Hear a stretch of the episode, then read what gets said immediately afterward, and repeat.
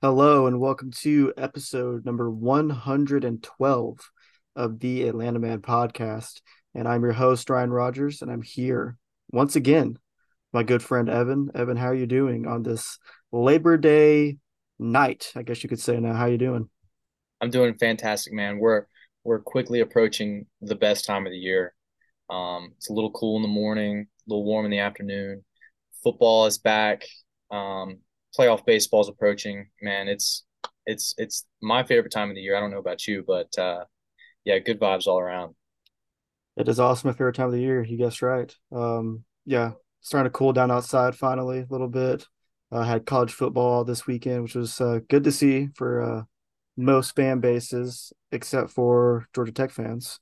So, yeah, uh, like you said though, good time of the year. Playoff baseball coming up. NFL's a week away. But yeah, we are going to start off with some baseball in this episode, and uh, the Braves had a pretty big week. You know, we previewed it last week, but yeah, coming up, uh, Colorado, and then the big one out in LA in a four-game set.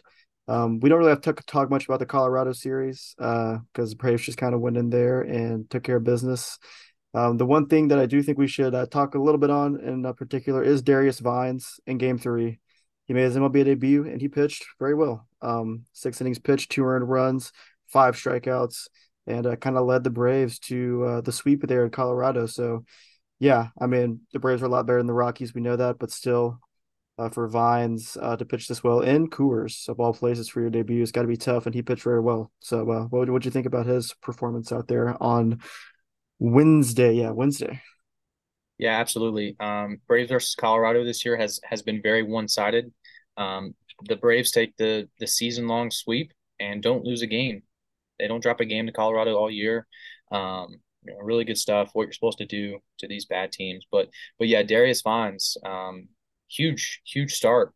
Um, you know, super super tough environment here in Colorado for your first ever start. Um, but but he looked really good. Um, six innings pitch, two earned runs, only had one walk and, and respectable five Ks. Um, so yeah, he he really did his job, and you know he really uh, was called up to allow um, our rotation an extra day off, get Strider another day. Really, really set the the starting pitching up for the the Dodgers series, which um, you know we we see how it how it turned out. Um, it was a good decision, but yeah, Darius Vines to to come up and um, you know just just plug in and, and produce. Man, he was he was very good.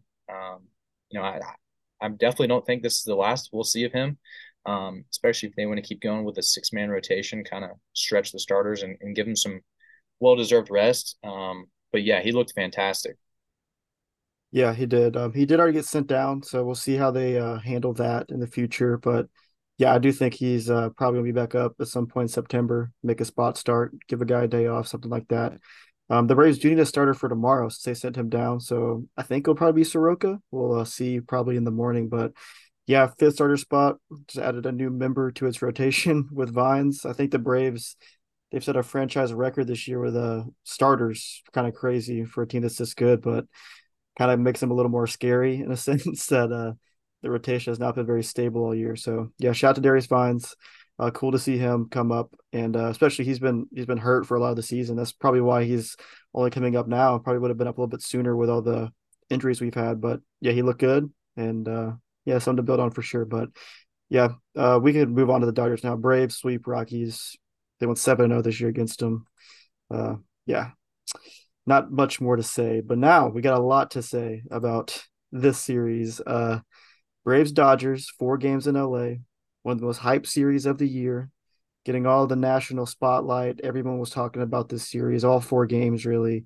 And game one did not disappoint at all. It was a doozy of a game, um, an almost kind of meltdown from the Braves in this one, but they do hang on to win eight to seven.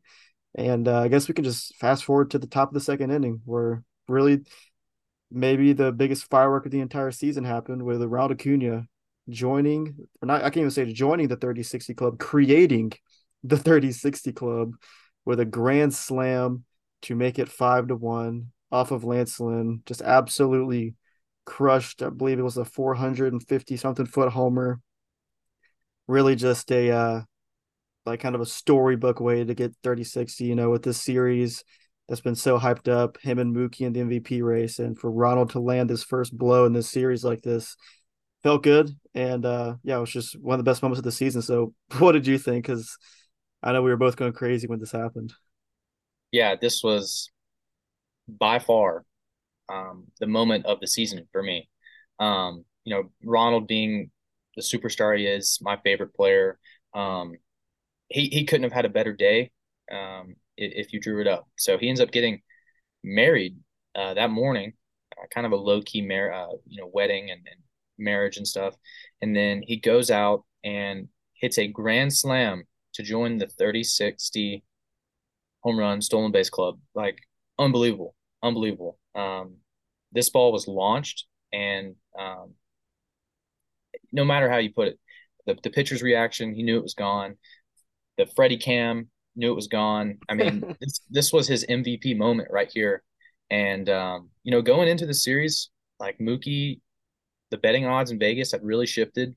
Um, Mookie was was the favorite um, for the MVP race, and you know, actually, a few I saw a few um, like Bleacher Report have the Dodgers above the Braves in power rankings. So, yeah, this was the most hyped up series of the year, and to just come out in the second inning and and put a put a statement on it for Acuna was unbelievable. Yeah, it was quite the start, and I mean, just the way it all played out, like it, it was just pretty amazing. I mean, uh, you know, and with the bottom of the second too, Spencer Strider struck out the side, and I saw someone tweet that was their favorite Braves regular season ending ever with those two things happening back to back. And yeah, they, they ended up getting six runs in the second there, and it was just an awesome moment. Riley homered, uh, pretty much right after him, um, a batter later. So they really kept on adding on in that inning. And uh, yeah, at that point, looked like they were cruising six to one. Um, in the top of the fifth, they add another run to make it seven to one. And then that's where things started to get a little hairy. Uh, Spencer Strider had to start in this game, and I thought Strider was pretty good. Um, his line not fantastic. Uh, six innings pitched, four earned runs, but still had the nine strikeouts. Um, only had two walks, but the big blow was in the bottom of the fifth when got Mookie with two outs. Really, really tough battle between the two guys, three two count, and uh, Mookie, who, like we said, Ronald landed the first blow. That was because Mookie landed a couple more in this game. Um, hits an opposite field three run homer off a of Strider to put the Dodgers uh within reach, make it seven to four. And uh yeah, it wasn't it wasn't like a bad pitch or anything by Strider. It was just one of those things where Mookie is the hottest man on earth, and when you're hot, you're hot. Sometimes, I, like Mookie did not crush this ball at all. I believe it was under 100 miles an hour off the bat. He just kind of uh, put it in the right spot. Tip your hat. He's Mookie Betts. He's awesome. But uh, that one that one stung in the moment because it, it, really breathed life back into this game for the the Dodgers. Then, you know, it just sucked for Strider because he was pitching so well. And with the Mookie Ronald stuff, it was a huge moment for Mookie and uh, he would have another moment later in this game. But yeah, what'd you think about that, Homer? Because in the moment I was like, ah, like come on, like that was just such a damper uh, for the time being. So, what were your thoughts on it? Yeah, it was. It was. Um, but but that's what you want. Like th- this is what the MLB wanted. Um, the the top two players in the league are are just going at it. Like uh, it was unbelievable. Um, really, you know, as as much as I want to dislike Mookie, I can't. Like oh, he's no. just unbelievable. Um, it, it just sucks. He's he's been on two really, um, you know, teams that I don't really like. Um, that's pretty unfortunate because I do like the guy. But um, yeah, this was this was a huge moment, and you know he was good all series long. Um, don't get me wrong. Um, other th- he had one bad game, I believe, but uh, other than that, man, he was really showing out and like um, yeah, it's kind of what you just expected. Um, you know, he, he's he's known for being clutch, for being the guy, and so yeah, this was this was a a shot to the shot to the heart for sure. Yeah, um, but still, Braves were definitely control the game. They're up seven to four. Uh, they score in the six, make it eight to four, and then here's where the bullpen got a little hairy on us. Uh, Joe Jimenez gave up two homers in the seventh. Michael Busch, Dodgers rookie, who has not been very good this year, got him, and then Mookie got him again. And uh, this pitch to Mookie was a little worse from Jimenez. It was just fastball right down the middle, and Mookie Just gonna do that with it every time when he's this hot. Uh, and then AJ Minter the eighth, Max Muncy gets him for a homer too. And at this point, it's eight to seven, and everyone's freaking out, and uh, for good reason. Um, just something about Dodger Stadium, it just never feels over. The Braves have really had not much success at all in uh, LA up until this series, really over the past like five years. Um, but yeah, uh, they bring in Pierce Johnson to finish up the eighth, and that was like a real like playoff type move by Snit uh, to pull Minter and bring in uh, Pierce Johnson for the righty righty there. Um, I know Minter didn't look sharp, but I think uh, any other game like for the rest of the season, he just leaves Minter in and just lets him finish the inning. But he brought in the matchup. Pierce Johnson struck out Amed Rosario, and uh, we head to the ninth. Braves could not add any insurance runs, so it was uh, Raisel Iglesias for the third day in a row, which I I know these games were big, but I did not love that at this point in the season. I know this game felt like a playoff game, but it wasn't. um, I just don't look. I don't think. I don't think he'll pitch three days in a row for the rest of the season. I think this will be the last time until the playoffs he does this. But you know, it made it even more questionable with uh, the last game in Colorado with a four run lead. They used him in the ninth. So yeah. I think a lot of a lot of people were anticipating him to be down, but nope, he comes in. Uh, he gets Mookie to fly out to the warning track, which was a bit scary, but got him. Uh, Ronald caught that one, and oh, we didn't even mention that Ronald almost robbed Mookie of the homer off Strider too. Which that, if that would have happened, then good lord, uh, things would have really, really popped off. Um, but that didn't happen. We had at least mention that. But uh, then he walks Freddie and gives up a single to Will Smith, and that brings up Max Muncy, and Max Muncy hit one of the scariest fly balls I've ever seen in my life. Um, off the bat, it looked like he got it, uh, but then you could see by his reaction, he just looked at his bat in disgust and slammed it down. Knew he got it off the end of the bat a little bit. Ronald catches it, and uh, yeah, and then Iglesias gets the next guy to strike out, and the game's over. And the Braves somehow win in a game that it seemed like they were going to lose, um, eight to seven. So yeah, what were your thoughts with that ninth inning there? Because had the blood pressure high for sure. Felt like a playoff game, and this just kind of felt like one that uh the Dodgers were about to send out the final blow and walk this thing off. Yeah, I was I was unwell. Um, this was you know a, a, work night, and I stayed up late. Even though we went up seven one, I was like, you know, I'll, I'll, I'll enjoy this game. I'll enjoy this beating. Um, and but yeah, the, the Dodgers Dodgers just slowly crept back in it, and like I don't know like what it is. I don't know if it's the PA announcer in Los Angeles or you know just the super loud crowd there, but I'm never comfortable. I am never comfortable watching uh, the Braves play the Dodgers. Um, but yeah, Max Muncy in, in the ninth inning, he hit a, you know, every time he comes up, I just expect him to hit a bomb. I don't know, you know, he's he's kind of like Kyle Schwarber, where he's barely batting over 200, but he's still going to have, you know, 35 to 40 home runs. Um, it just is what it is, and he scares the hell out of me. And you know, this fly ball was not the only one of the series that I thought he absolutely crushed. So um, yeah, for that ball to stay in the park, it, it, it was, you know, really good feeling. Um, almost let it slip away, but still got the dub. Yeah, it uh, it was nice. It was a real, real relief when um, when Iglesias struck out Kike Hernandez in the game. I was like, oh, they won. Like I was just so waiting for like I like when Kike came, I was like, oh, he should have to just hit a ball down the line, and both runs will score. Game's over. Like I was just waiting, ready for a double from him. Kind of caught me off guard a little bit because I was really, uh, really uh, pessimistic about winning this game. But you know, it seems like these Braves might be different this year. I mean, I know they were different a couple years ago, but uh, they seem to be really different this year. So we can move on to game two now, which this one uh, got a little antsy towards the end, not as much as game one, but uh, so some very funky stuff happened later on, which we'll get to in a second. But Braves go up six to nothing in this game. Um, Ronald hit another homer. Uh, so first two games hit a homer. Uh, spoiler alert, hit another one in game three. Um, Ozuna homers, d'Arnaud homers, and the Braves are just all over Julio Urias early, who by the way got arrested today, or last night rather, for uh, some domestic violence issues. The second time that's happened, so that is uh, not good for the Dodgers and their postseason formula. So at least I had to mention that. Um, but uh, yeah, the Braves were all over him in this one, and uh, yeah, things things were really fine. Um, heading into the bottom of the eighth, six to nothing, Braves were up, and then Dave Roberts makes a pretty interesting decision to pull Mookie, Freddie, and Max Muncy. It was six to nothing in the eighth, but like still, like you just don't really see that, especially with like what happened the night before. First of all, with the Dodgers almost coming back, and you know these games they like have some significance. I know they're not a life or death for either of these teams, but you know the one seat's on the line here, and um, you know it ends up being really funny because uh, Pierce Johnson comes in to pitch the eighth. He puts two runners on, including um, well, yeah, yeah, he puts two runners on, and then Kolten Wong, who is making his Dodgers debut, pinch hitting for Freddie Freeman, hits a three-run homer on a 0-2 slider that almost hit the ground. And that was just one of those like okay man like what is like what are we doing here moments? Like how is this happening?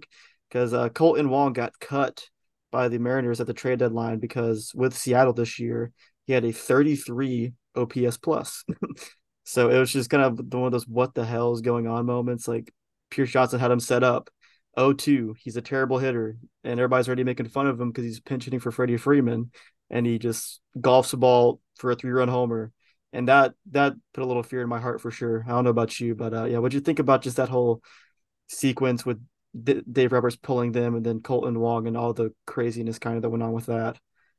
Yeah, um, if if Kolten Wong doesn't hit a home run, Dave Roberts looks like the biggest idiot on earth, pulling your top two players. Um, you you can't just like you can't just pull the plug and and you know I I understand throwing in a uh, a bottom tier reliever that's going to eat up some innings, but your offense has been doing it all year long, and you cannot, you cannot do that. You cannot just show that you're giving up. I, I didn't understand it at all. Works out for them, I guess. Um, yeah, yeah. This, this, galaxy brain moment. Yeah, yeah. Like he looked like a genius, um, and really, it was just I didn't understand it. I mean, six nothing is it's a little bit of a deficit, but I mean, these guys can score six. I mean, I mean they almost came back yeah. the night before. So and it's um, Freddie Freeman and Mookie Betts and Max Muncy. Like these guys can string together some stuff, and you can get back in this game. Um, yeah, it was definitely odd. I've I, like like I can't believe. Like I feel like if the Braves try to do this to Freddie Freeman, like we know how Freddie was about playing every single day and every inning, and he still kind of is like that with the Dodgers, but like that just seems like so not Freddie Freeman to allow that because I feel like if Freddie wants to veto that, he's staying in the game. He's Freddie Freeman, so that's that was just that was a weird part of it too.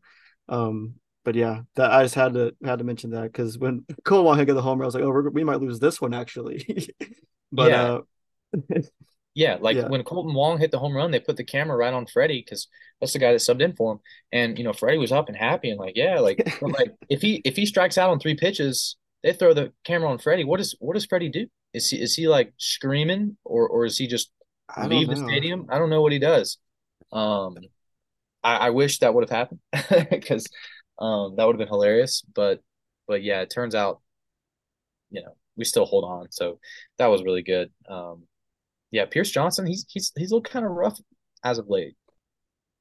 Yeah, like it wasn't the worst pitch ever. Like it was a pretty good curveball for an 0-2 count, and uh, yeah like I guess Wong's just all over it. And like they were like you have three hits that inning and they were just sitting back on the curveball, which that's yeah, that's not good for postseason baseball purposes. If a team can just sit back on that curveball, and it wasn't as sharp as usual, but I mean we've seen it when it's curveball sharp, it's a great pitch, but it just it wasn't it didn't have the same bend to it um on Saturday or Friday night. But uh yeah, other other thing of this game, Max Fried was fantastic, and uh you might hear about him later. So we'll save we'll save his outing for later. But uh, yeah, Braves win game two, six to three. Another nice win. And uh, game three might have been. I don't know if this was more crazy than game one, but this one was up there. This was quite the game too. A real pitcher's duel in this one, as uh, both teams scored one run in the third inning and didn't score any until the tenth. As uh, Bryce Elder uh, took on Emmett Sheehan, who was a little spot starter rookie for the Dodgers. He pitched pretty well, and then the Dodgers bullpen pitched great until the tenth. But uh, let's talk about Elder for a little bit because I know me and you were kind of not uh, not anticipating a good start from him um, coming into this game. I think we just felt that uh, vibes were a little off. I guess uh, things were going too well, and Elder might be in for a rude awakening. But he pitches very well. Six innings pitched, one earned run. Uh, did walk four guys, which you don't love to see that. Um, but he had four strikeouts. Um, yeah, the one thing was just the walks, but he's able to work around those. And uh, six innings, one run against the Dodgers. You take that every day. So, what do you think about Elder? Yeah, we were texting back and forth. Uh, we were like saying our predictions and stuff, and um, I don't know. Something felt kind of like a night where we were gonna get destroyed. I don't know. We mm-hmm. we we were just due for one of those, um, but it didn't count. Elder was fantastic. Um, Sheehan was really really impressive. Like he had everyone off off balance, um, and and you know except for Ronald. Yeah, except for Ronnie. but uh, yeah, his changeup was disgusting. Um, he really just limited us um, and, and, really did his job. Um, you know, he had no offense behind him, so um, you know I think he was impressive. But Elder on the other side, he had four walks, but um, he was able to work around him and and get out of some jams. Um, yeah, he was good. He was really good, and you know, credit to the bullpen, four scoreless, just fantastic stuff. Yeah, and uh, he also had a pretty crazy strike three called a Mookie that got him out of a jam. Uh, that was just yeah. such a bad call, but we take it. um, and that's why you have Sean Murphy on your team because he can put that ball in the strike zone and trick the old man umpire. He's the best at that. So, um, yeah, like you said, Elder was good. Bullpen was really good. And uh, now let's talk about Ronald's homer in the third inning. Yes. First of all, it was the hardest ball hit this year at 121.2 miles an hour. It was a homer to dead center, over 450 feet. Um, it is the third hardest hit home run in the StatCast era, which is since 2015. Only Giancarlo Stanton has uh, homers hit harder than that. Um, I don't have the numbers in front of me, but they're like it was a couple of decimals ahead, like 121.7 and 122 point something. Um, it's like a top five hardest hit ball in the Statcast era. I know last year Oneil Cruz set the record against the Braves off of Kyle Wright. He had a 122.8 mile an hour double off the wall. So yeah, this is one of the hardest hit baseballs ever uh, from Ronald here. It was his third homer in uh, his third straight game, and yeah, put the Braves on the board and just a pretty crazy homer uh, from him. And that was really the only offense until the tenth, which we'll get into a second. But uh, yeah, what'd you think about that? Because when I saw the graphic pop up saying 121, I was like, oh my god, because I know the the the record for this season was Matt Olson. He had the, the hardest hit one for earlier in the year, and he just shared it. So, what do you think about this homer? Yeah, um, that was crushed. Uh, yeah. That's not understanding. That was a line drive, 454 feet. There was no arc on it. It was just it was just nuked. Um, and Ronald Ronald hits the ball so hard, and and you know, ground balls, uh, line drive. I mean, he hits the ball so hard, and it it really just puts it in perspective when you watch um, another angle of the home run, like a fan view. I mean, this ball was sent into orbit, like just absolutely crushed. Super impressive. Um, and yeah, that I mean, there, there's not much else you can say. Three home three home runs in a row, um, in primetime television against you know second best team in the league. This was just just MVP showing up and and telling every, telling the world that he's the man and um yeah just super impressed with Ronald honestly. Yeah, it was a 3-0 count and a 95 mile an hour fastball and he did not miss it one bit and uh yeah, like I said, that was the only offense for the Braves until the 10th. The Dodgers got a run in the third uh, to tie the game up. And uh yeah, nothing until the 10th, but in the 10th with the ghost runner. The Braves get another base runner in front of uh, Orlando Arcia. And Alex Vesia just throws him a fast right down the middle. And Arcia, talk about crushing. Well, he not as not as much as Ronald, but he crushed this one, three run homer. And uh, it's like the Braves did it again. like uh, pulled one out, probably the most dramatic one of the series, um, as far as uh, just the late heroics. But yeah, it, it didn't look like they were going to score with two outs, and then Arcia just comes through clutch and you know, it was just one of those moments where you just think like, damn, this team is just so good and they have found ways to win all year. And uh, you know, to take the first three against the Dodgers was uh pretty good feeling. So what'd you think about our Arcia homer? Because talk about one of the moments of the year, that's up there too. Yeah, so from the third inning until the tenth inning, when we had our ghost runner, we did not have another base runner. Yeah. Like it was down it was slow for the offense. and um, you know it, it was just only a matter of time, and and someone pulled through. I think um, I think I heard a stat on the broadcast the other day, and they said that the Braves have 50% of their runs come from home runs, and that's just absurd. Um, they're hitting home runs at a rate that I've never seen in my life. Um, and and Arcia was just clutch. He's been doing it all year. He's clutch. Um, yeah, this ball was crushed. One top, at least a top five moment of the year. Um, you know, to have have those back to back almost in the series with Ronald's grand slam, um, the 454, 121 mile an hour home run, and then Arcia, um, just unbelievable. Just clip after clip coming out. Um, so clutch, and, and, and you felt super comfortable uh, headed to the bottom of the ninth. I'm sorry, the bottom of the tenth with uh with a three run lead. Um, you know, you know, Iglesias had a day off, so you knew he was probably going to be good to go. Um, but yeah, um, this was so clutch.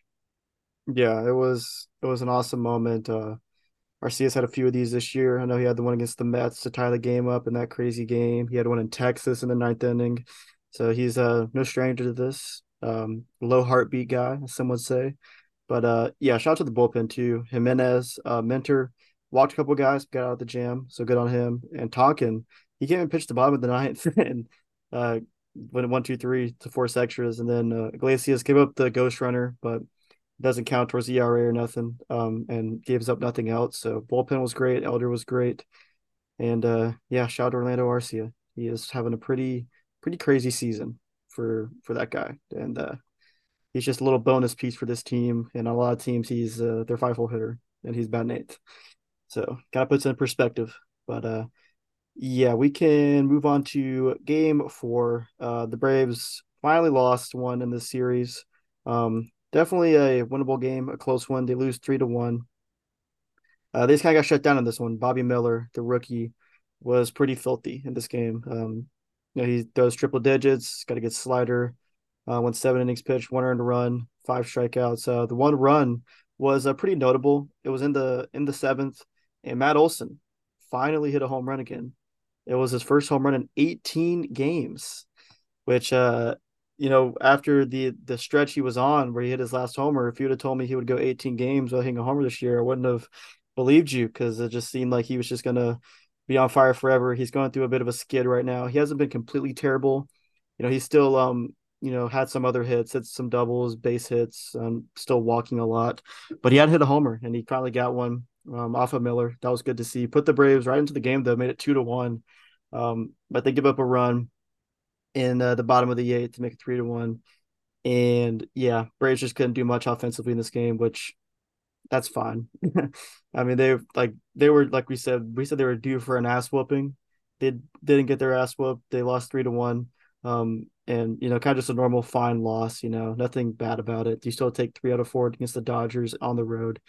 Take that every time. I guess the one big negative in this game was Morton was not very good. Uh, four innings pitched, two earned runs, with uh, three walks, only three strikeouts, through 90 pitches over the four innings. So that wasn't good, but you know, it's whatever. You just kind of shrug your shoulders. Who really cares at this point? Because when they won Game Three, they won the season series, so they have the tiebreaker of the Dodgers now too. So yeah, do you have any hot takes about Game Four? Are the Braves bad? Um, yeah, I, th- I think we, we should be very concerned about this team. Um, only only putting up one run. no, I'm kidding. Yeah, this game was kind of a uh, Sunday Blues. Let's get home kind of game. Yeah. Um, long road trip um, 10th game in a row. Like these guys were just beat. You could tell. Um, we'll take it. We'll take we'll take three out of four every day. Every yeah, every single time. You know, the Braves had more wins like in LA this weekend than they did over the past 12 regular season games or third I'm sorry, 14 regular season games. They they were 2 and they were 2 and 10 in the last 12 games in LA. Yeah, they um I, I remember when they finally won a game in 2021 in the NLCS against them, and that was their first win in Dodger Stadium since 2018 at the time. So that just kind of shows how crazy it's been. Um, yeah, I think like the, I think the, someone went back even further, and I think over the past 25, the Dodgers were 20 and five against the Braves in Dodger Stadium up until this series. So yeah, it has been a house of horrors for the Braves, and uh, you know to finally come in there and exercise some demons a little bit was really nice. And you know, they had to take three out of four to get the season series. So right now the Braves have a six game lead in the standings, but it's really a seven game lead because they have the tiebreaker. So it's pretty important to get three. Um, I say the one seed is pretty secure at this point um, after this. So yeah, it was just an awesome series and an awesome road trip too. I mean, going eight and two on a West Coast trip when you play, I know you played the Rockies in between, but the Giants and Dodgers, who are two good teams, I mean, that's that's great. I think that's the best uh, West Coast trip I remember the Braves having in forever. Eight and two. They've really been bad on West Coast trips, even since they've been good. And I mean, pretty, all East Coast teams kind of struggle with it, but the Braves really have. So, yeah, eight and two is awesome. You know, yeah, just yeah. just the whole trip, the trip as a whole is incredible. Amazing. Darius Vines, Acuna, um, Iglesias being elite, like unbelievably good. NL reliever of the week. Um, yeah, to to get that tiebreaker against LA is huge. Um, yeah, couldn't couldn't have done it any better than that, man. Just fantastic road trip for the guys.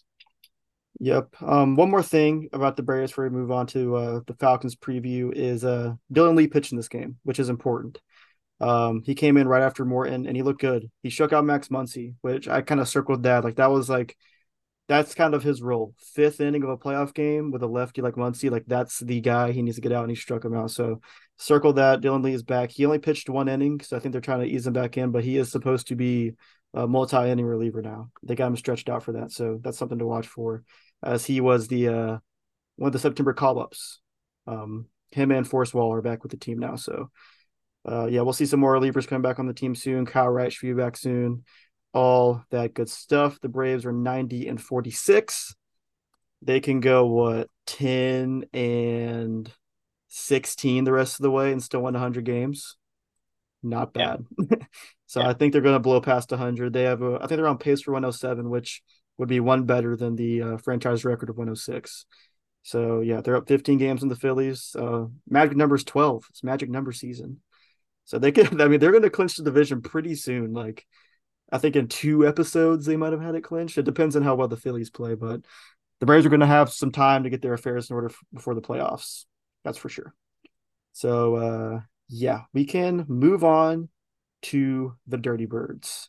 As it is football season officially. First NFL game is this Thursday.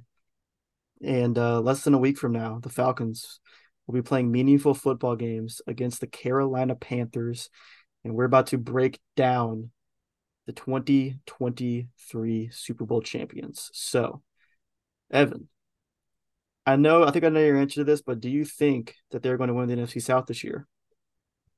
They are. They are. And, um, mm. you know, I think they take, I think they take a pretty, uh, a pretty big leap this year. I'm going to go ahead and, and say the record I think they're going to have. Um, they're going to go 11 and 6. Oh, we're going to go 11 and 6. They're going to win the division, and we are going to be back in the postseason. I love it. I love the optimism. I really do. I I also think that they're going to win the NFC South. I agree with you on that. Um, their over under for wins is eight and a half. I'm going to take the over, and I'm going to say, and this is a this is about as bold as you can get with a record prediction. I'm going to go on a limb and say this is more bold than your 11 and six record prediction because the Falcons are going to go nine, seven, and one this year. Oh, they're going to tie. They're going to tie with one of the division games. Either it's going to be Bucks, Panthers, or Saints. They're going to tie one of those games. They're going nine, seven, and one, and win the division. That is my uh, official prediction for the team. Um, I don't know which one it's going to be between Saints, Bucks, and uh, Panthers. Maybe Saints because they're probably uh, their biggest threat, I would say, in the division. But whoever we play on Thursday night football will be a tie. Oh, who do we play on Thursday night football? Do we have one? I just I just have a feeling that we, we have a Thursday night and it's going to be a, a shit show, but uh, I could be wrong. Oh no, we don't because you know our our one primetime game. You know what it is? It's the the nine thirty London game. so yes. they do not play um any Thursday night, Monday night, Sunday night football unless they get flex, which I mean, if they end up being good, they could get flex towards the end of the season. So you can look out for that. But uh, yeah, that's that's your primetime game, 9:30 a.m. on October 1st against the Jaguars. now maybe that might be the tie. Actually, actually that one could be the tie too. So there's seven options for the tie. Two against the Saints, two against the Bucks, two against the Panthers, and the one game against Jacksonville. Those are the options. So yeah, I got nine, seven, and one.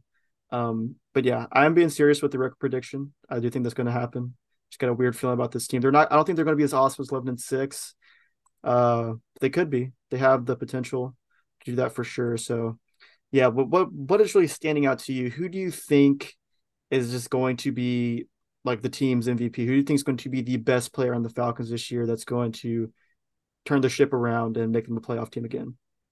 Um, yeah, that's kind of a two-headed question. I think you know, best player versus most valuable player um, yeah. is is a separate category.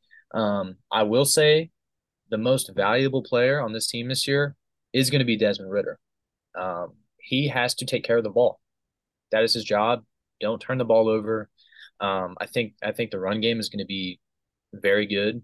I think as long as you have the threat um, of, of a deep ball here and there and and hitting some some some like slants and and you know converting on third downs, I think I think as long as Ridder can do that and, and have the threat of the pass, that the run game will be plenty to carry us. Um, you know, we, we kind of saw that with Arthur Smith's offenses in Tennessee um, for years with Derrick Henry and, and Tannehill. Tannehill never really scared you as a passer, but you know he he, he was very liable to to hit a deep shot, um, you know here and there, and, and use his arm to beat you. So um, I think a lot of it's game management for Ridder. Stay up, stay in it, and take care of the ball. So that's my pick for most valuable player. Okay, that's a respectable pick. Uh, Ridder has to be good. That is kind of the one one thing that has to happen with this team is Desmond Ridder um, at least being competent. Uh, they, they have to, yeah, they have to have that. Uh, you know, for my MVP, I don't know. There's some options for sure, but I'm just gonna. This one's a bit chalky. I'm gonna say it's Bijan Robinson. I think uh, he's just going to be such a problem for opposing defenses that if the Falcons end up not having him, or if they don't have them for any reason, it is going to be the biggest loss. So I think that makes him the most valuable player on this team. Um, you'll have to project that with a rookie, but you know we really haven't seen a rookie running back with this much hype in a while. I guess since Saquon, um, and he's such a dual threat with uh, the pass catching ability too, and you know that could just be a huge factor for Ridder, just having a dump off guy that can get so many yards after the catch. Um, so yeah, I'm gonna go with Bijan. I think uh, you know he's going to be a huge part of this team. They drafted him to be a huge part of this team this year. It was a very much a win now draft pick. We talked about that at the time when they took him at eight. Um, so yeah, I'm gonna go Bijan. I'm gonna go Bijan. Um, so yeah, those are MVPs, Ridder and Bijan. You know, two pretty much rookies. Ridder's still kind of a rookie in my mind.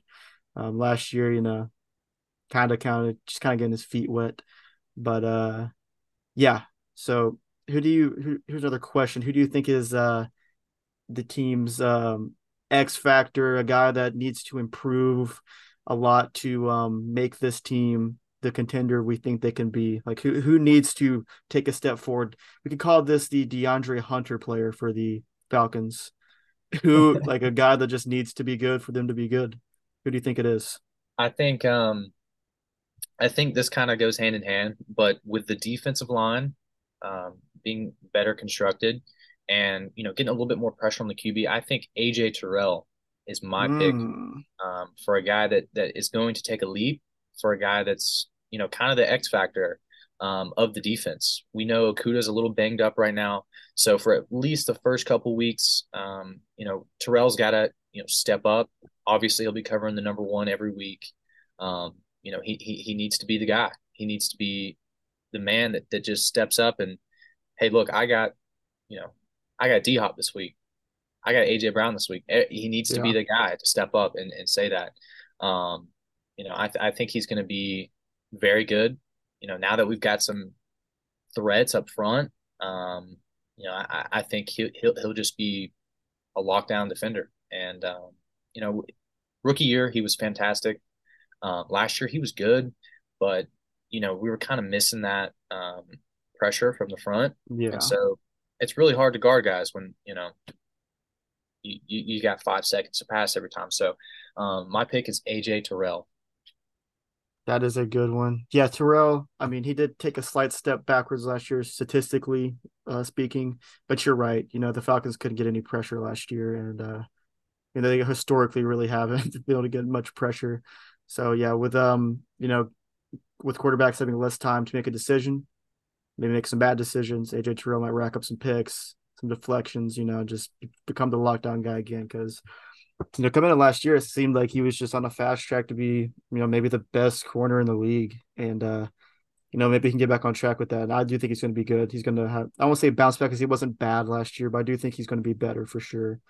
Um, you know, for my for my guy that I think can really just open things up for this team. I'll go back to the offensive side of the ball. No surprise here, it's Kyle Pitts. He is a, a freak athlete. You know, I don't want to like he hasn't got like a, a bad shake, um, so to speak, so far. He's just kind of dealt with some things, um, injury wise last year, especially. And um, you know, he did kind of get a bad shake last year because Marcus Mariota was throwing to him. And uh I believe that like Mariota targeted him um 50 some odd times and I believe over 20 of them were deemed uncatchable passes. So, you know, some of this is on Ridder too. Is kind of uh, they're kind of in tandem here. Ridder has to get the ball in his you know area, and you know he can he can go and get it. Like he can get balls that are thrown behind him, front of him, putting in an extra gear to get a ball that's a little bit in front of him. So, you know, middle of the field threat. Kyle Pitts, he could he could be that easily, and uh, you know, him with a full season under his belt this year after the injury last year, I think that could be huge. And you know, this is a guy we took number four overall, the highest the highest drafted tight end ever. So, um, you know, I I think uh, with him taking a huge step forward and being, you know, maybe this team's number one option. You know, maybe not many teams have our tight ends number one option except for the Chiefs. Really, if he could do that, you know, maybe even Drake London too. But that would just be massive. So, what do you think about old Kyle Pitts? Yeah, I really like the pick. Um, big expectations for him.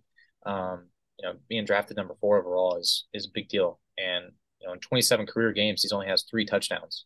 So Yeah, uh, yeah, his problem, you know, his his main priority is staying on the field.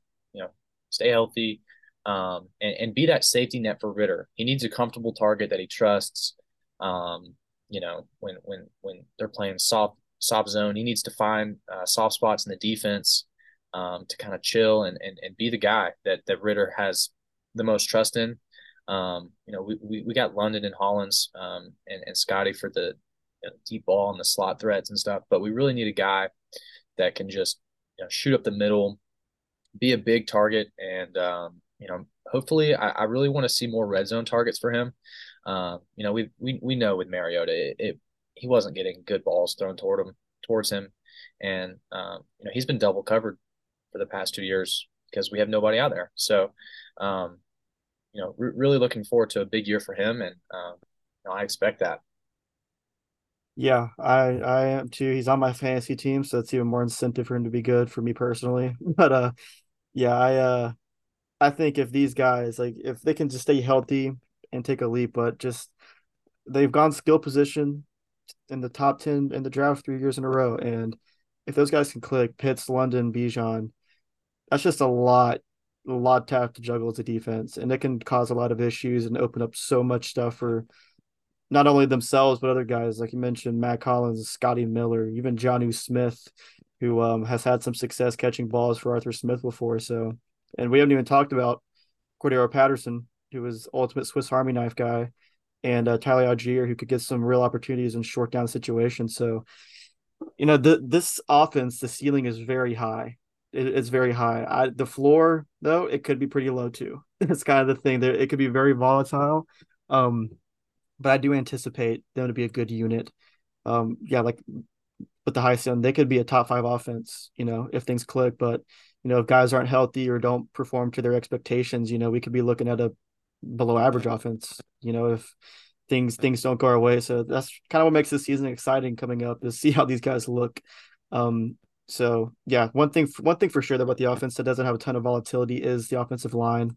Um, you know, they locked up Chris Lindstrom this offseason Um, Jake Matthews, he's been a staple with us for years. Kaleb McGary's back. They got Drew Dalman and Matthew Bergeron too.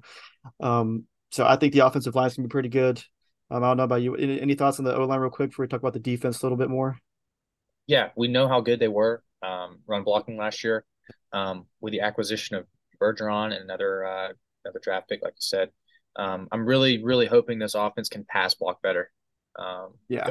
give Ridder time, make him feel comfortable in the pocket, and that'll open up everything. Um, you know, the run blocking's there.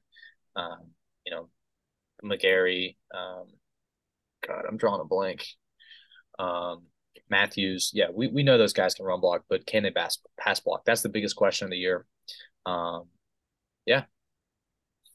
Yeah, I think they're going to be very solid. I mean, last year they were great run blocking, and um, yeah, if they can take that step too and protect Ridder, give him some time to throw, that could help Ridder a lot too. So you know, this like the office has a ton of potential. It really does.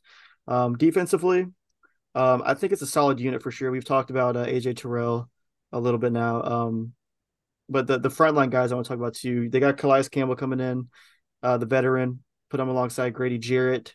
Um, David Onyemata is on the team now as a nose tackle. We got him from the Saints, and uh, you know they made a lot of moves with this defense this offseason. Um, Campbell, Onyemata, Kaden Elliss, um, Jeff Okudah, Jessie Bates. We haven't talked about Jessie Bates at all yet. You know who was the biggest free agent acquisition of the offseason. Um, so yeah, what do you think about this defense? Because I think secondary has a ton of potential. You know, you got um, kind of bought low on Jeff Okudah, who was the number three overall pick and one of the best cornerback prospects really ever coming out of college. Um, you know, he is a little banged up, like you said, but nothing serious. He's going to be playing a majority of the games once he's right. Got AJ Terrell, who has shown how good he can be. Jessie Bates has been great for the Bengals the past few years. And then you get some real veteran presence on the defensive line. So, what what do you think about this unit? Yeah, I think I think we did solid work, um, plugging in some holes. Um, nothing too overwhelming. I think um, I think as as we definitely beefed up on the front line. Um, our front line looks big and they look athletic. Um, so you know, hoping you know, really, Grady Jarrett's been needing help for years. Um, mm-hmm. you know, ever since the Super Bowl year, he had he's been the only guy, so he's been double teamed. So I think that'll open up a lot of things for him up the middle on the edge too. You got Kaden Elliss, linebacker, Carter returning. Um, you know, and then in the secondary, we reloaded Jessie Bates, Okudah. So, um, you know, I, I think as a whole unit, we look really good. Mike Hughes, cornerback. Um, yeah, we look we look really good. And and like I said, your defensive line will help your secondary um, by getting some pressure on the QBs. Um, I don't think we'll be a, a, a super sack uh, heavy team. Um, I think I think a lot of it's going to be plugging holes and, and stopping the run and and you know getting getting some pressure, but um, I, I, I don't think you have that one guy that's gonna hit ten sacks or anything. I think this is mm-hmm. more of a mm-hmm. unit defense, yeah. um, and, and, and that's fine. Um, if everybody does the role, uh, things should work out. And uh, yeah, yeah, I think the one um, uh, position group to really keep an eye on is the linebackers. Um, they got Troy Anderson, who is a young guy uh, who we uh, drafted last year, coming into his second year. See what he's got um, Kaden Elliss was one of the free agent acquisitions. You know, he's never been a absolute baller um, as a as a linebacker. He's definitely been you know solid at times, but he's not a star by any means. And you got Bud Dupree too. So I think out of you know the line, the secondary, all all the position groups, I think the linebackers probably have the most to prove for sure. Um, so yeah, that's kind of what I want to circle because um, yeah, if they if they could be good, I mean, I I, I really like the line. Like you said, they're not gonna you know, rack up a ton of sacks. Um, I don't think, but I think they're just solid as a whole. Like Calais Campbell, I mean, that guy's you know he's not as good as he once was, but he's still very solid and he pretty consistently healthy too. We know how good Grady Jarrett is. I love the Onyemata signing when it happened. Um, and Ebiketie too. He's a young guy that can take another step. So you know, with the, with these linebackers and um, the front guys, I think there's some potential. And uh, yeah, secondary too. I think um, those guys could really ball out. I think yeah, Jeff Okudah, if he could, he could become the guy that uh, we we thought he might be. That would just be um, a huge lift, and he he doesn't have to be that good because people thought he was going to be Champ Bailey. so we'll uh we'll we'll we'll see about him. Um, but yeah, I think uh, as opposed to the offense, this defense has more of a high floor, I think, than the offense. You know, it's not like a super high floor. It's not like they have a uh, crazy unit like some teams do, but you know, I think there's a little less volatility here than the offense, if that makes sense. Um, but I also think the ceiling is not as high for the defense as the offense. Um, but yeah, I mean, just look at this depth chart in the roster on paper, man. They look good. they do. They do. Yeah. They got some names now, and and yeah. you recognize them, and so that's just comforting to see. You know, just looking at it. You know. Yeah, it's just yeah, like looking at the offense, it's just Ridder, man. Ridder's got to be good. yes. And you know, all the reports out of camp and preseason were good. So you know, that's camp preseason at the end of the day. So he's got to perform. But uh, yeah, you know, I, I, I he's he's got to be good. he's the quarterback. You know. So uh, we are going to see. We are going to see. Do you have any uh, Falcons takes to get off your chest before we go into our uh, first ever awards we're giving out on this podcast, our own designated awards for the week? Yeah, let's do a let's do a bold prediction each. So, okay. um, aside from my eleven and six bold prediction uh, for our record, and my tie, and my tie, what would you say? And your tie. um, let's let's do a bold prediction. Let's so let's see. Um, I want to say Bijan, but I'm gonna say that both Kyle Pitts and Drake London exceed a thousand yards receiving, mm. and Kyle Pitts will have more than five touchdowns this year. Okay, I like that. I love that for my fantasy team with the Pitts touchdowns. You know, he's only got three career right, two or three, whatever it is, not a lot. One of them was in London. Um, so yeah, that's a good one. I think uh, you know it is bold, but I do think it's definitely possible. Um, let's see for mine. Hmm, bold prediction. Let me see. Let me see. All right, I'm going to say that uh the trio of Bijan, Allgeier, and Cordarrelle they will have the most yards per rush in the NFL on average between the three of them. I think they have a pretty good mix of uh, different types of backs with those three. Um, Bijan and Cordarrelle are more similar than either of them are with Allgeier, obviously. But Bijan, he's just kind of his own animal. Same thing with Cordarrelle, a little bit older, but you know he's he can line up as a wideout too. That doesn't really go into my running back take here, but you know he's uh he's a guy that can do it all. And then Allgeier, I think with those short yardage situations. I think we're going to see a lot. There's going to be a few plays this year where uh, they bring in Allgeier for second and second and one, third and one, and he rips off like a 20 yard run. You know, so I think that's going to really bulk up these numbers. So I think, I think they're going to be the best uh, running back unit in the league. I'll say that. I, I thought we said uh, bold predictions.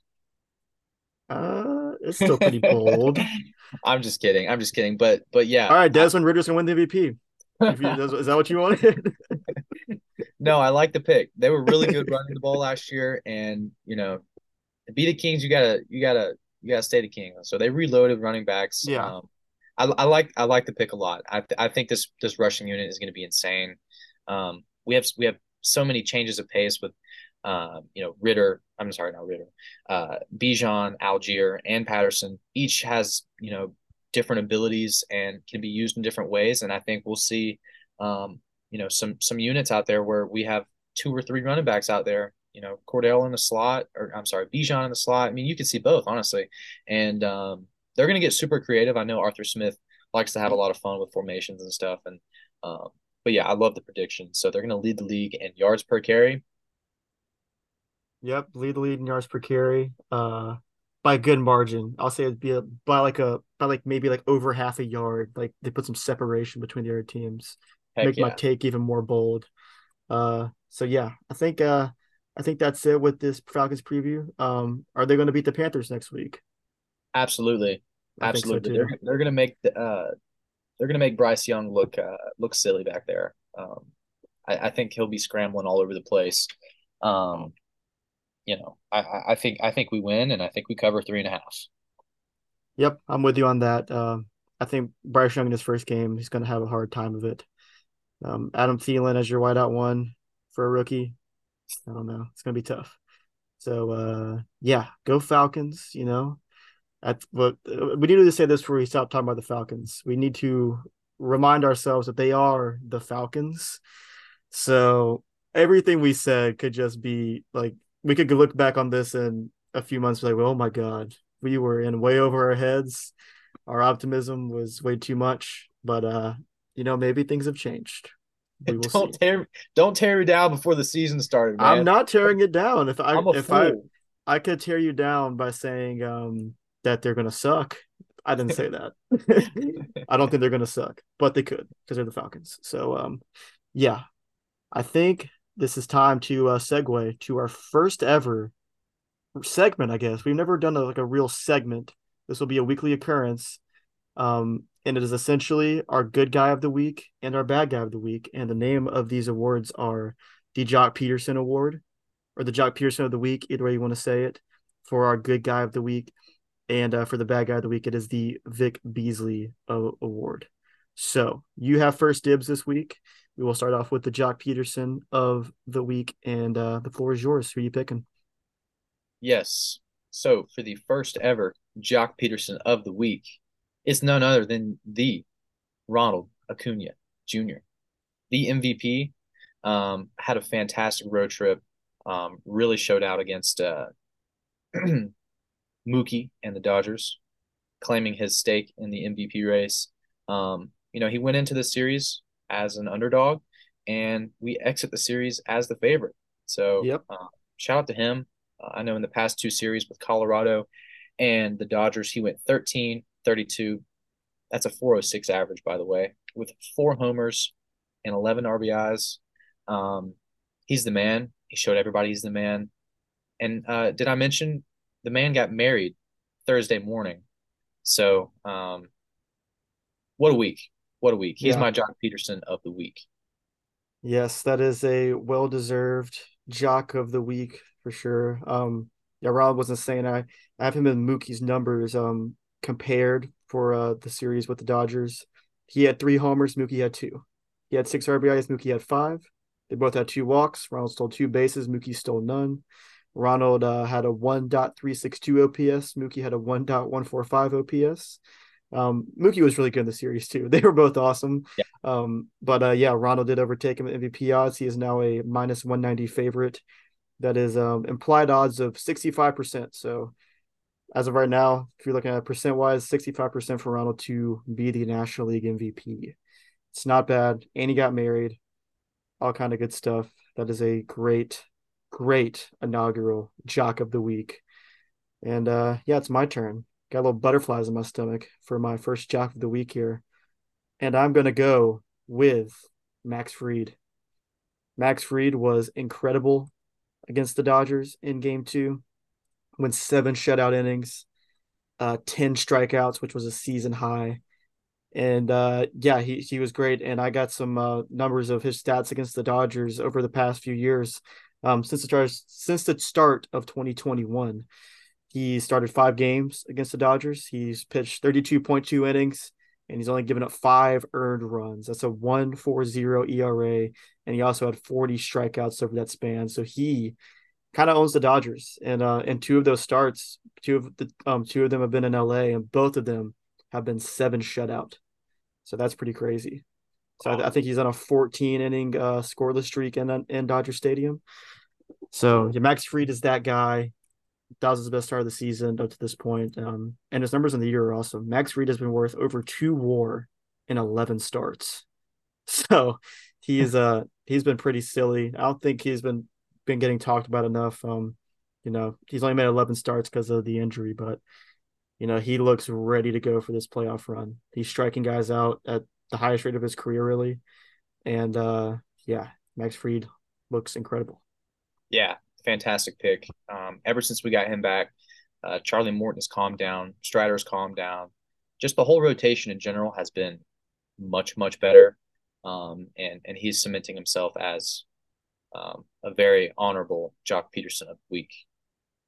He is. He is indeed. So uh, now it's time to move on to the uh, negative portion of this award ceremony, and that is the Vic Beasley of the week.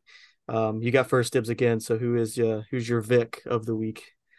Actually, I shouldn't say Vic of the week because people might think we're talking about Michael Vick. Vic Beasley of the week. you say his full name when you talk about Vic Beasley Jr., number 44, 2016 sacks leader, and then did nothing else. Who is your Vic Beasley of the week? my Vic Beasley of the week happened on Monday night, August 28th against the Colorado Rockies. Mm, I Um, see where this is going. it's actually two guys as my Vic Beasleys of the week. We had two fans rush onto the field in the bottom of the seventh inning and tackle Ronald Acuna in the outfield. Just uh just unbelievable stuff going on. Um, excellent security um, from the Rockies organization. Um, you know, two guys leaping over the fence, running out, and you know, one one guy was just like super hyped, taking pictures with Ronald. You know, everything's fine. I get that. That happens in you know football matches all the time with Ronaldo, Messi, and all this. But then you have another fool run from nowhere and flat out tackle Acuna. Um, thankfully, he's okay.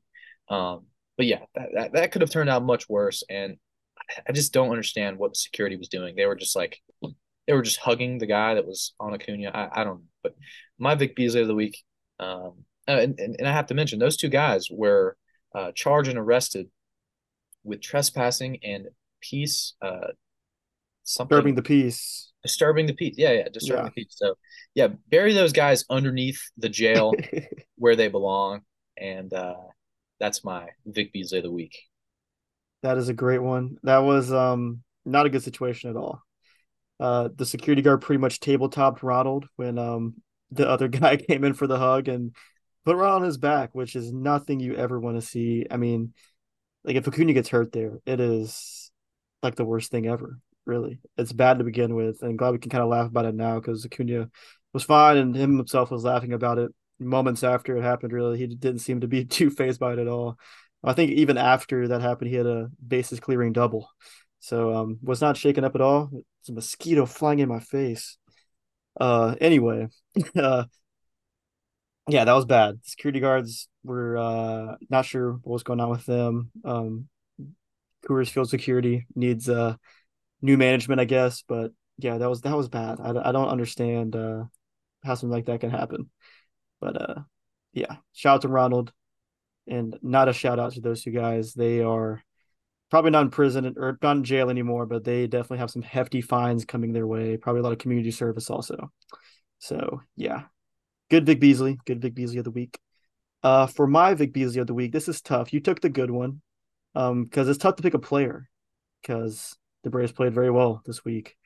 Um, my Vic Beasley of the week is going to be, and this pains me to do this, but it's a little tough love. I'm not worried about this guy, but I'm going to go with Eddie Rosario. Eddie is a Dodger killer. We all know this, and he did not do that this weekend. Um, but it's okay because I'm just going to assume he's saving all this for October. But in this series against the Dodgers, his numbers go as followed. Uh, he went one for 13 with uh, one single. Did have an RBI, but uh, batted 077, 200 on base, and a 077 slug.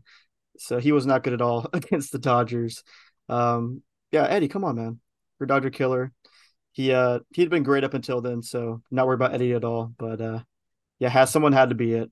Someone had to get picked. So yeah, Eddie Rosario, my first ever Vic Beasley of the week. Yeah, yeah, kind of interesting. Um, he usually destroys the NL West. Um, you know, he, he he had definitely had a rough week. Um, but yeah, I'm not, I'm not going to cut him too much slack. But he does deserve it. He does deserve it. He's got to pick it up. Um, Mm-hmm. no doubt about it. He'll he'll be back. The Eddie chance will be flowing in Atlanta this week. Um, not worried about it at all. No, and uh, there is a thing going on with Eddie this year too. It's kind of funny. Let me pull it up. His um his month by month splits are pretty funny if you uh take a look at them. I'm pulling them up right now. Uh yeah, so since June, he's really been one good month, one bad month. In June, he had a 1.115 OPS. In July, he had a 499 OPS. In August, he had a 942 OPS. And now, so far, only three games into September, but a 384. So, if um, you believe in patterns or anything like that, he's going to be terrible this month, but have an MVP like October. I'll take that. I will absolutely take that. And like with like how Eddie Rosario's career has gone to this point, it would not surprise me if he actually did that. That's just something he would do. Um, there's really no rhyme or reason to it. Uh, Eddie Rosario is a very random baseball player. but his numbers in the year are still good. He's still above average hitter and all that. Um, but yeah, Eddie Rosario, not good over the weekend in LA. So, uh, one last thing before we go out of here, we did not mention this guy uh during the Braves portion, but Marcell Ozuna has just continued to rake. So we just got to at least got to throw that in there. He's got an 885 OPS, which is just um insane to think about with the way he started the season. So just got to throw him in there real quick. Marcell Ozuna has been one of the best hitters in baseball over the past four months. So yeah, I think only I think I saw the stat only Mookie, Freddie, Ohtani, and Acuna have been better, and those are maybe the four best players in baseball. So not bad company for Ozuna from the Braves. Yeah, it's it's crazy the year he's having. Um, you, you never would have thought he was batting 120 two months into the season. I mean, yeah. just unbelievable stuff. And at one point, he literally went up to Brian Snitker and and tried to retire. Like he he he was done. Like he he just, but but they kept him. Uh, they told him that you know his time will come, and um, they never gave up on him, which was you know they were really yeah. questionable at the time, but they never gave up on him. They ran him out there, and what do you know? He's turning around. Uh, just shows that uh, you know a team believing in you and and you coming through it. You know things can turn for the better. Um, you know he's really changing his reputation. I think he's cleaned up a lot. Um, we we know the clubhouse loves him, um, and and the fans are, are turning back, and, and, everybody loves the big bear now. So, um, you know, really good, really good for him. Um, he's been unbelievable. 885 OPS. I mean, if he finishes the year with a 900 OPS, he he would have been the MVP had he done that the first two months. Like he, he's right there in the race. Like, I mean, yeah. it's ridiculous. So yeah, yeah.